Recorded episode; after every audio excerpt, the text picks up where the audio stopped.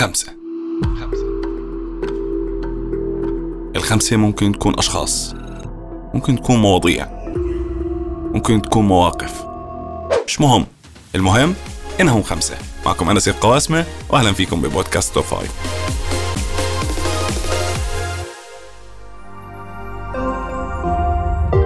رؤيا بودكاست. اليوم في Top Five رح نحكي عن مجموعة من الشخصيات اللي أثرت في البشر لكنها بعمرها ما كانت عايشة في هذا العالم. ورح نبلش مع رقم خمسة والأشهر على الإطلاق وهو بابا نويل سانتا كلوز. وهو العجوز المرتبط باحتفالات رأس السنة الميلادية هو ولباسه الأحمر والزلاجة السحرية. وبيعيش في القطب الشمالي مع زوجته ومجموعة من الأقزام اللي بيعملوا له الهدايا. بعد هيك بيوزعها على الأطفال اللي كانوا مؤدبين بليالي أعياد الميلاد. وبيرتبط ذكر سانتا كلوز دائما بالعالم الغربي بحيث بيستغل الآباء هاي الخرافة لحتى يأدبوا أطفالهم لحتى يكافئهم سانتا كلوز بالهدايا. أما في الوطن العربي فنصيبنا من هاي الخرافة اللي أثرت بشكل إيجابي على العديد من الأطفال هي بس الألعاب واللبس الأحمر اللي بيتميز فيه واللي عادة بيتم استخدامه للتسويق والترويج لمنتجات مرتبطة فيه خلال فترات أعياد الميلاد.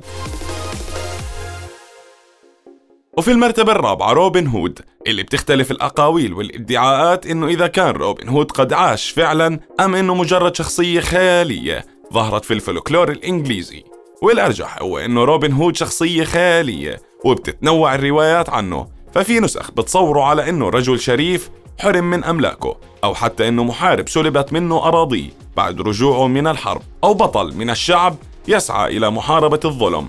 بس الشائع هو إنه لص شجاع بيعرف يستخدم السهام وبيسرق الاغنياء حتى يطعمي الفقراء. بس هل غاية روبن هود تبرر وسيلته في السرقة أم لا؟ بيعتبر البعض إنه مجرد عذر بيستخدمه لتبرير أفعاله وإنه بيدعي إنه بيسرق من أجل الفقراء والمستضعفين. وناس تانية بيشوفوا إنه ما في مبرر للسرقة. بس مع هيك بيتفق الأغلبية إنه روبن هود شخصية فريدة وما رح تتكرر. وفي المرتبة الثالثة الكاتب والطبيب آرثر كونان دويل شيرلوك هولمز وهي شخصية بتمثل محقق استشاري في أواخر القرن ال19 وأوائل القرن العشرين واللي بيساعد رجال الشرطة في حل الجرائم والقضايا المختلفة. وبيتمتع هولمز بالعديد من المواهب والقدرات المميزة مثل الذكاء الشديد والقدرة على التنكر بمهارة والتحليل المنطقي ومعلوماته الكبيرة خاصة في جانب الطب الشرعي. والقدرة على الاستنتاج الصحيح بعبقرية ومهارة. رويت أغلب قصص شيرلوك هولمز على لسان صديقه وكاتب سيرته الذاتية دكتور جون واتسون واللي يعتبر أيضا السبب في شهرة هولمز لأنه كان بيقوم بنشر تفاصيل القضايا اللي اشتغلها. وبالرغم من أنه بداية ظهور شخصية شيرلوك هولمز كانت في 1887 إلا أنها ما زالت بتأثر في كثير من الناس. وبتمثل قدوة للعديد من المحققين اللي أعجبوا بمهارات هذا المحقق العبقري. ولساتها شخصية حية حتى الآن من خلال ما تقدمه شاشات السينما والتلفزيون. ففي كثير من المسلسلات والأفلام اللي بتحمل نفس اسم الشخصية.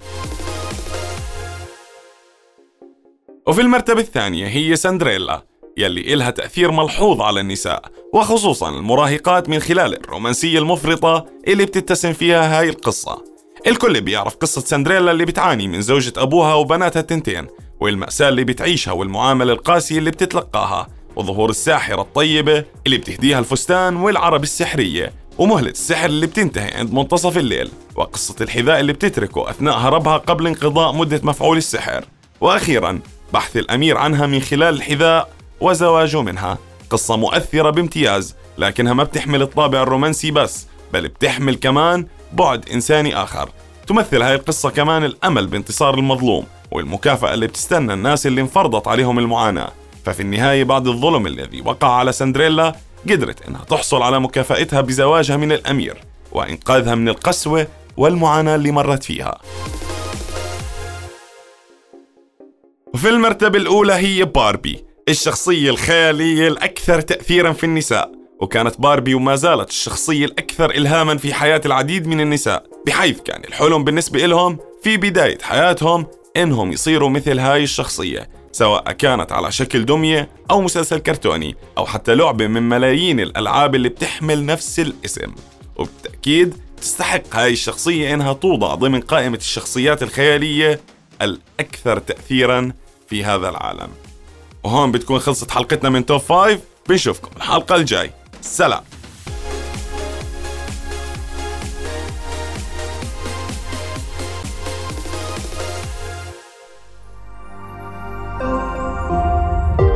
رؤيا بودكاست